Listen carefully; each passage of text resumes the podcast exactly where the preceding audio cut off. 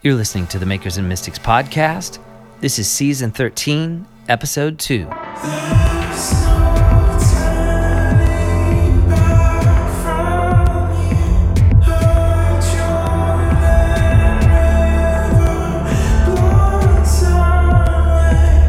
Kaleb Moten is a singer songwriter, composer, music producer, and musician who is dedicated to revealing beauty and meaning and liberating other artists to do the same. Kaleb has released four studio albums to date and is currently producing two more. In addition to his solo work, Kaleb also works as a music producer with credits for artists such as Victory Boyd and Abbie Gamboa. In this episode, Kaleb shares one of the foundational encounters that shaped him as an experimental musician, as well as his journey of developing a vocabulary that encapsulates some of the deeper experiences of his life and music.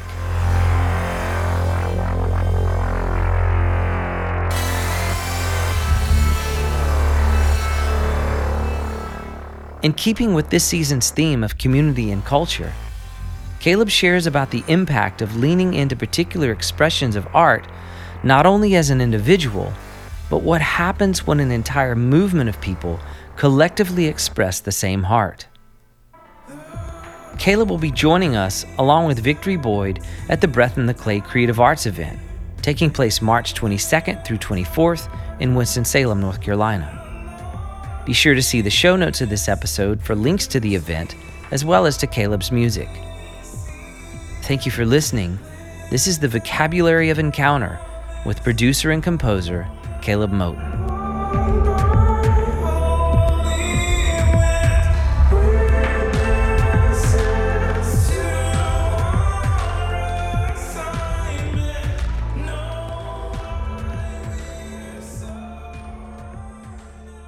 Kaleb, thank you so much for joining me today on the Makers and Mystics podcast, my friend.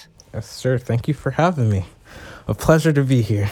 Absolutely. Man, what a joy to get to spend some time with you on the show to talk about your music, your production, some of the motivations behind your work, and uh, just introduce you to the Makers and Mystics crew. So, I'd love to start with a little bit of your background. Have you always been a musician for most of your life? How did you get into this? So, I've always been interested and I always kind of played. Like, I started out like kind of just picking out nursery rhymes on um, those little toy keyboards that they get for babies.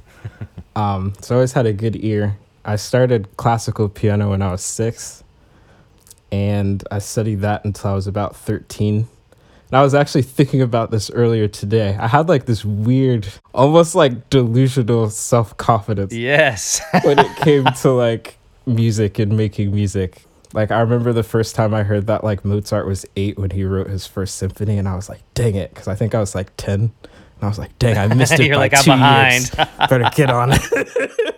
so that probably tells you a little bit about my personality at the time. I mean, delusional self-confidence is quite a phrase. I like that. That's a little bit. I could I could relate to Kanye a little bit in that. I think. yeah. but yeah, so I I studied classical piano until I was 13 and that is when I started to get into composition and that is actually where I stopped formal music training. And so I got into film score composing I started doing that on like a semi professional level when I was 16, like scoring for short films. And then, kind of slight detour off the musical path, I took a missions trip to China, and that changed my life because it had nothing to do with music, and it was just loving people. And I had more fun and felt more fulfilled doing that than I'd had doing anything before. So when I came back from that for the first time in my life, I kind of put music on the back burner because up until that point, I was like, I'll be the greatest film score composer ever. I'll be the next Hans Zimmer. Yes, one of my personal heroes. Yes. And so when I came back from that, my goal changed. And then I went to this worship camp um, right before I turned 17. And that was where music kind of came back around. And after that, my aspirations in music have really been to express and capture as much as possible like the experience that I've had with God and the experience that I continually have with God as I grow and walk with him.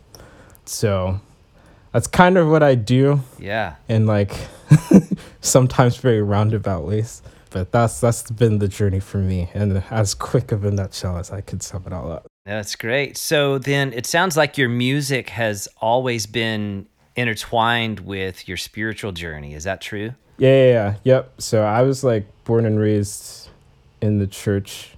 I learned how to improv by doing like worship sessions at home with my family. So like I have four younger sisters and my family was like really close and tight knit.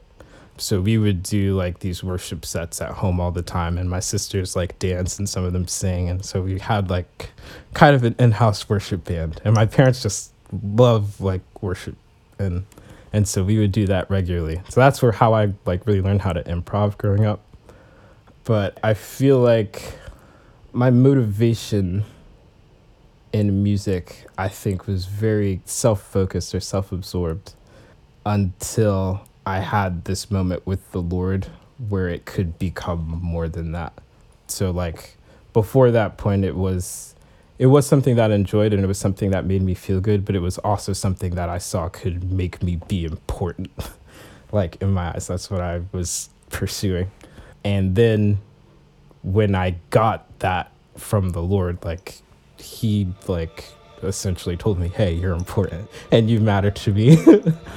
Once I got that, then it became much more of an an exploration and a journey with him um, and that's much more how I would describe it now.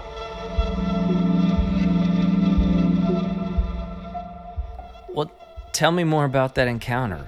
What exactly happened? So I was at this worship camp, and this is the first time I think that I'd ever been at anything where like people my age were actually having like tangible encounters with God, where they were like experiencing something so meaningful to them that it was like overwhelming. so there was this one particular night where I was like, all right, I'm gonna just do like what Jacob did. and so, like, when Jacob is wrestling with God and he's like, I'm not gonna let you go until you bless me, like, I'm going to go up to the front and I'm not leaving until I experience something. So I went up to the front and people were like praying for me and then they would like move on and do other stuff. I don't know how long I was up there for. It felt like a really long time. And I was getting really discouraged. And I was like, God, don't you love me? Like, don't you want to show your love to me? Like, why do you have to make me wait this long to experience something? And I was literally right about to give up, and my eyes were closed, and in my mind's eye, I saw this massive wall of blue energy. And I was standing in front of it, and somehow I just knew that it went up forever and it went down forever. And it went out this way forever and it went out to the right forever and it went back forever. And it was just this massive thing. Um, and I could feel like the the magnitude of it. And it something that kind of like leads me to like understand a little bit like why people would like fall on their face whenever they're like seeing God. Like it, it kind of felt like that. And then the Lord was like, This is the love that I have for you. So don't ever question my love for you again. Yeah. and then after that, he proceeded to tell me like a bunch of things about like what he wanted me to do with music and how he wanted me to use my voice. And it was like this loud, like roaring whisper in my ears. And it was so strange because I couldn't tell you if I was hearing it audibly or if it was like in my spirit. Like I couldn't really tell you. But I know that it was clear enough that I wrote it down. And I was laying on the floor yelling like, "Oh my god! Oh my god!" for like a good 10 15 minutes. Yeah. Just as an aside, like sometimes people pretend or over dramatize things that they're experiencing from the Lord. But I can tell you from personal experience that there are things to be experienced of God that do leave you looking a little bit like a crazy person. So that was the moment for me. I came back from that, literally, my whole sound changed. I don't really know how to explain it. My approach to harmony, I feel like, changed a little bit. I came back and I made this song, and it was the, some of the musical ideas that came out in that song are like musical ideas that I've been exploring ever since then that are like I don't know if I could have tapped into that without that. Because I like I'm a real believer that like music is about like music is a way of communicating something that's on the inside of you. And so you can only talk about things that you've seen or experienced. I mean, you can try to describe things that you haven't seen or experienced, but there's only so much depth that you can talk about something that you haven't seen or experienced. And so, having seen that, it just opened this whole other door to like the grandeur and the majesty and like the the gravitas that can be found when making music that's about God or from God or for God that I feel like is something a little bit unique in what I tend to lean towards.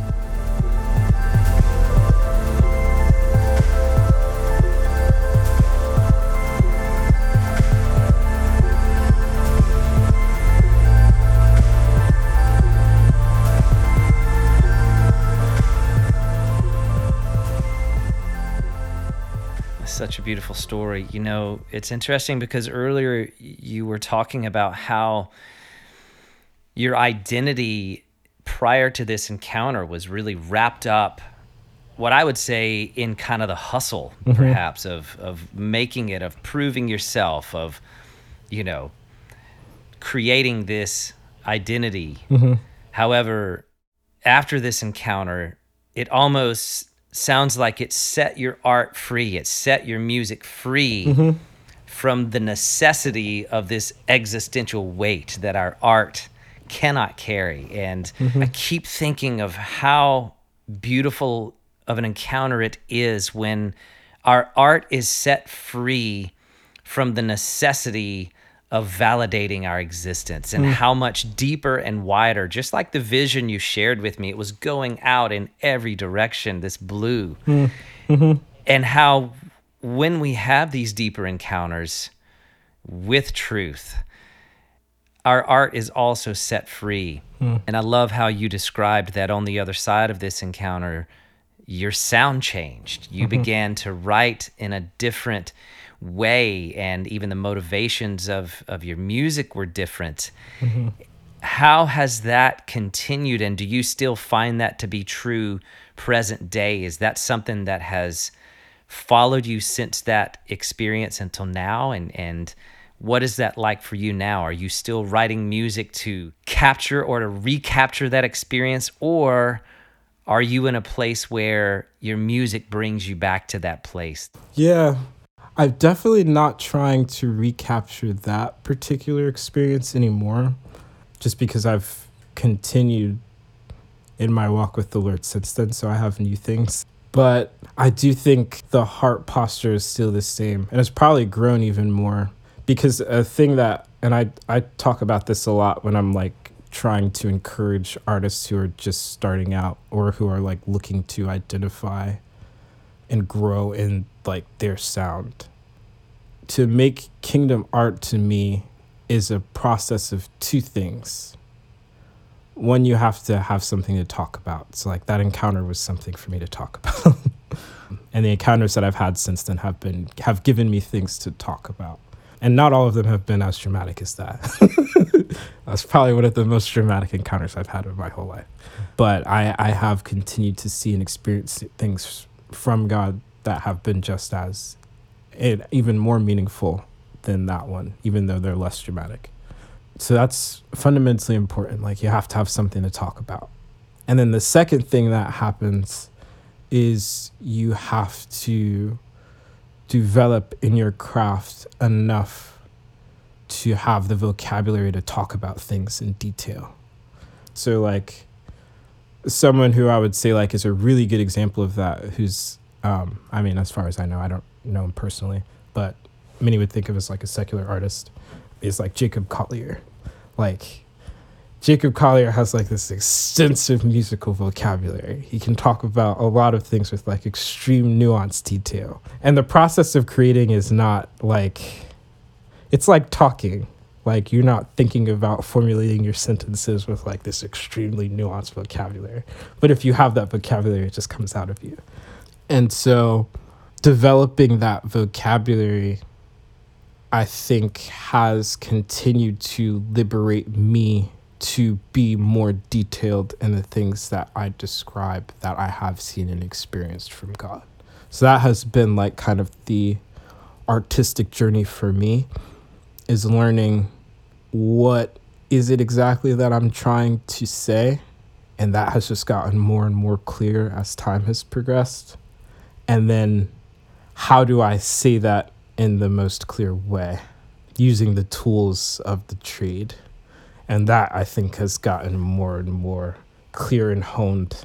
So like I often describe my discography as like a spiral like I'm moving in on something. And my hope would be that if you were to like go back and listen through everything that I've made, that you would kind of feel that like it's honing in on something particular. And and the goal is that by the end of it, they are all like sort of tangentially connected. So Wow. You know, years ago, one of my mentors at the time, you may know him, uh, his name is Don Potter. hmm, yeah. and you know incredible musician has done a lot of uh, music as well as production and you know he was probably one of the first ones that talked to me about developing a large vocabulary hmm. as an artist and as a musician. And you know when we are aiming to express something as vast and mysterious and transcendent as the presence of God as then we have to develop a large vocabulary. And even then we fall so short to encapsulate the fullness of that. But it's a beautiful change of motivation even to think of our talent or our gifting or even our ability to run scales and play chords and rhythms and whatever language our art takes that it's not so much about showing our skill so much as it is positioning us to be able to carry the greater things mm-hmm. that maybe God wants to express through our music and through our art. And you know for those that combine their art and their faith as an expression of a deeper encounter that we have it's almost prerequisite that we develop a large vocabulary Yeah. Yeah. I think there's like there's this interesting equivocation at times. And I think this happens in the church especially just because like worship or worship music or music that's for God is considered sacred. And so anything that is like associated with ego or looks like it could be is like honed in on immediately and looked to be snuffed out. But I feel like there's like this interesting equivocation between like playing skillfully and showing off, which is not at all the same thing. Because when a person, like, if you're actually a very skilled musician and you're listening to someone who is showing off versus someone who's playing very skillfully with intention, you can hear the difference. yes And it's not at all the same thing.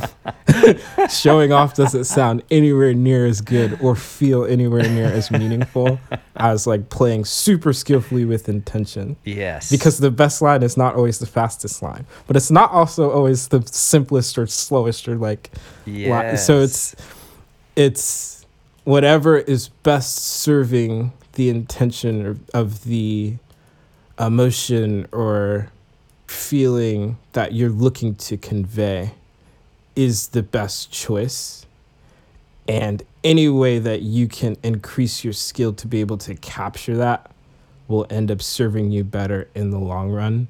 And i think there is like a space for us to mature in the body around that to embrace this idea of like skill is valuable and it's not valuable because of ego like it's it's valuable because like sometimes a hard line is a really meaningful line so good. You know, this is interesting uh, that that Don keeps coming up in our conversation, but I remember he as well said to me one time years and years ago, he talked about that verse, you know, play skillfully unto the mm-hmm. Lord, I believe. But that word skillful in the original text or in the original language meant to play with a discerning heart. It, mm. it meant to mm. play with that posture of intentionality that you're talking about. It meant to play with a spiritual sensitivity to what's going on in the atmosphere around you. And then again, back to your vocabulary, it's like having that vocabulary will enable the artist or the musician to translate or to interpret what's happening on the deeper level into something that a number of people can then connect with. Is that is that kind of what you're saying? Yeah. And like any um I feel like that's just a fundamental truth that applies regardless of what you know or believe cuz like any jazz musician will tell you the same thing. Like to play skillfully in a sense is to play without ego because the most important thing when you're playing skillfully with other people is your ear. yeah. like Yeah. you have to be listening and no matter what you play if it's stepping on what everybody else is playing then it's not going to feel as meaningful and connect as well with what else whatever else is going on. Even more so for the believer like you're always listening and not just for the music but like for what the spirit is doing. And that is where like the most skill is seen in that yielding but it doesn't mean that the line is simple Yes. doesn't mean that you don't have to practice. yes. Wow. No, I love that. You know, and as you're talking about ego, it just it made me think how important of a part humility is in playing skillful. Mm-hmm. You know, you can have the ability to play all of the technical lines, but if you don't have the humility and the sensitivity to see what's happening in the environment, in the atmosphere, there's almost a patience that comes with that posture. And, you know, just to bring it back to your music specific, when I listen to your music, I hear that patience. I hear the sensitivity that you're talking to me about. I hear this sense of waiting in a sense when i when i listen to your particular music uh, that you've shared with me Mm-hmm. it invites me into that encounter. It's not that I'm on the outside beholding something, there is that, but it goes beyond me just beholding it and it invites me into the same encounter.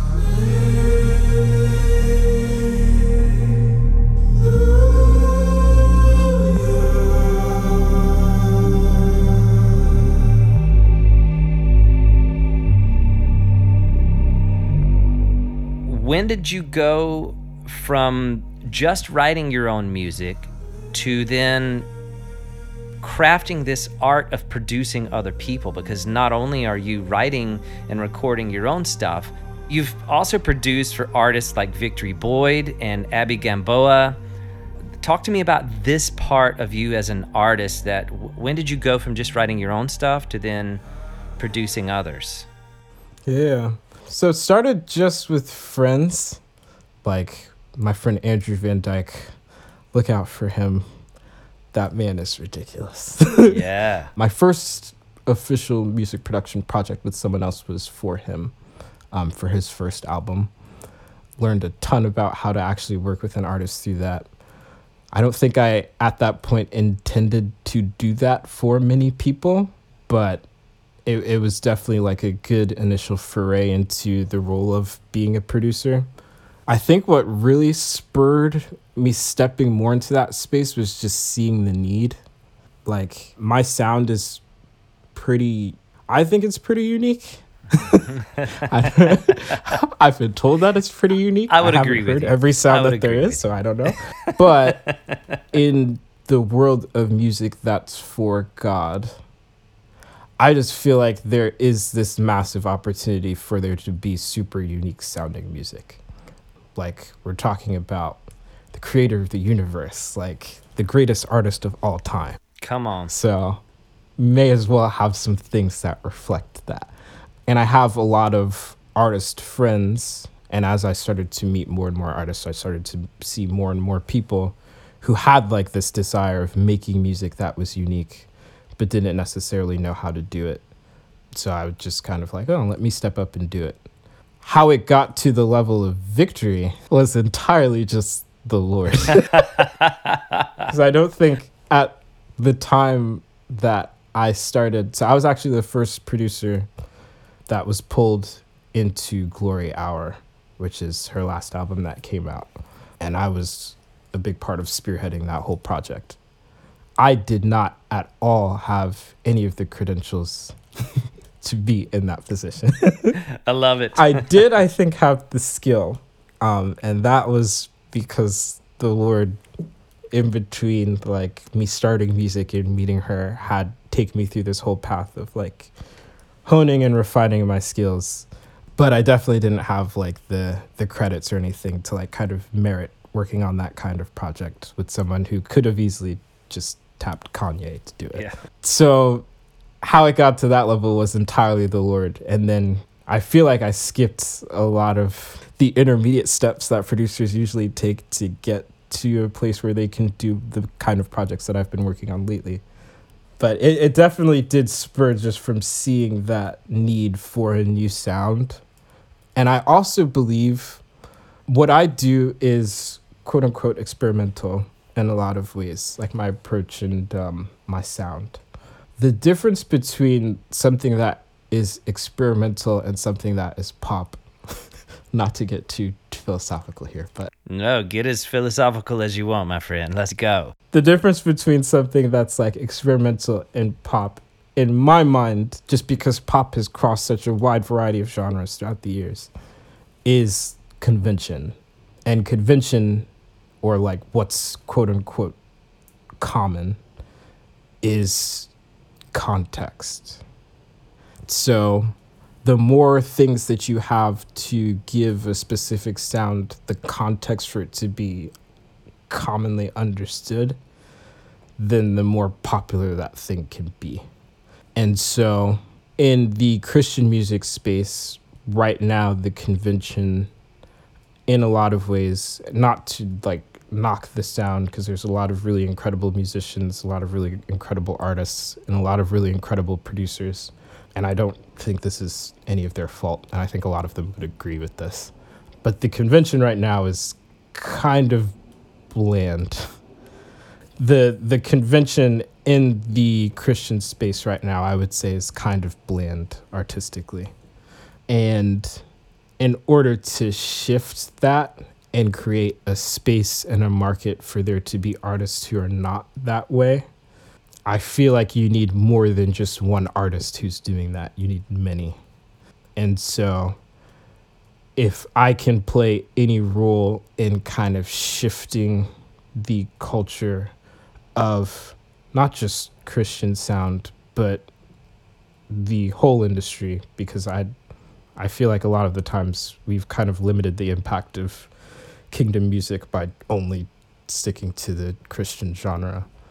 I feel like if if there's any role for me to play in kind of shifting the narrative of that to this more open, honest, authentic, real, and deep sound, it requires me to not just do like put out music as a solo artist, but also to like come behind other artists and bring that honest authenticity that I have from a musical perspective to their vision and allow it to be as glorious and vibrant and authentic to what they're looking to create as possible with all of the quality that you get out of the vibrant productions that come out of the secular space.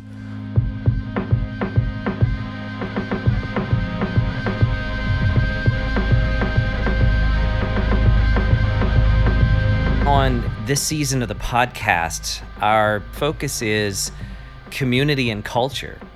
And we're talking about how community impacts the artist as well as how the artist impacts culture. And, you know, you said in order for us to make change in the music industry or in these particular contexts, it will take a lot of us doing these things. And I think that's such a beautiful statement that really lends itself to the power of community, to the power of collaboration, to mm. the power of, you know, cultural transformation. And, you know, I love what you were saying that, like, all throughout the conversation, music is a language. You know, we've talked about music being a language and how the church context is really only one context. And I think historically we've idolized the hour and a half of Sunday morning as the pinnacle of all artistic expression. And that's just not true. That's just not the case. And I think that part of our role as artists and producers who are kind of floating through the faith space or rooted in a faith experience or who are working in a faith context, part of the work is to show a greater understanding of what art is and to show a greater understanding of what whatever our language is whether it's music or choreography or visual art filmmaking whatever it is that there is a vast language there is a, a vast vocabulary that god has given to the artist to speak into culture and so i just i want to affirm first of all your work as an artist and a producer and then also, may it be many of us that that are expressing the vastness of of what music can express from a posture of faith and encounter with ultimate reality with God. How can we limit that expression to this tiny little vocabulary? Yeah, it it doesn't work to limit it in that way, and I think we also, as a result of that, limit the sort of things that we can say. Like, for example, my music is very, um, at least lately, I've had a lot of songs that were sort of, um, so in a lot of worship spaces, they talk about like vertical versus horizontal so like songs that are to God or songs that are like about God to like people or like just talking about like what we're receiving from God and like kind of declaring it. I've had songs that are both of those things, but lately I've been much more interested in songs that are like vertical but in the opposite direction. it's like songs that are like from God to people. and I feel like art allows for that sort of thing to occur in the public square. Like a lot of the time, if people were to talk about like the prophetic, like hearing something from God, the only space where you're going to hear that is like in a church service or like maybe in a YouTube video that you somehow managed to stumble upon. But with the way the algorithms work, if you're not in church or like not connected to that world, probably never going to stumble upon it unless the Lord literally just gives it to you. So I believe that we have a unique opportunity as artists to bring that out from that space and into the wider, like more secular context, and that there's a lot of value to be had from that because the presentation of it as art and the beauty of it allows for it to be received and engaged with in a way that the presentation outside of it may not necessarily allow. And I think this is even backed up by scripture because I think sometimes a lot of the time, well, I would say a lot of the time, the nature of the prophetic actually works better in poetry than it does in prose. Oh yeah. Which is why like Isaiah is written in poetry and like Revelations and like like all of the prophetic books are written in poetry because there's so much more deep meaning that you can compact into like this little space and you can it, it just becomes so much more rich. And so I just find like a tremendous value in that. There is like kind of this connection between prophecy and music that the church has explored, but I don't know that it has been explored yet in a way that would bring it outside of the church space and into the public space.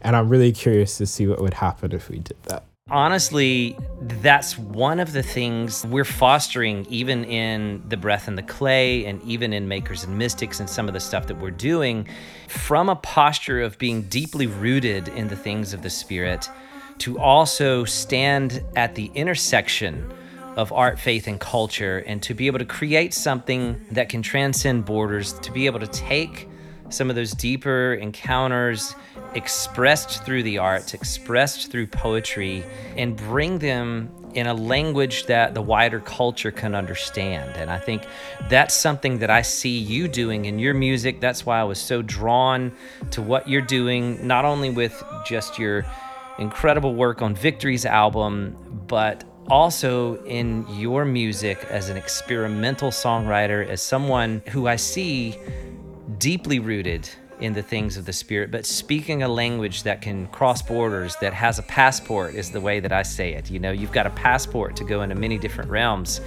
And uh, man, that's something I appreciate about you, Kaleb. And that's also why I'm super excited to introduce you to the Makers and Mystics audience. And I'm also super excited to get to hang out with you in person in March. Yes. So thank you so much for joining me today on Makers and Mystics. I'm a fan of your work, man, and I, I really appreciate who you are. Oh, thank you so much for having me. It's truly a dream. There's like two podcasts that I have wanted to do, and only two. Yeah? This one and the Joe Rogan Experience. All right. So one got, down, you one have one go. down, right? awesome. Thank you for listening to the Makers and Mystics podcast. This episode was produced by me, Stephen Roach. Be sure to see the show notes of this episode for links to Kaleb's music, as well as links to join us at the Breath and the Clay Creative Arts event, taking place March 22nd through 24th in Winston-Salem, North Carolina. We'll see you again next week, and until then, keep creating. The world needs your art. And yet it's the ground I stand.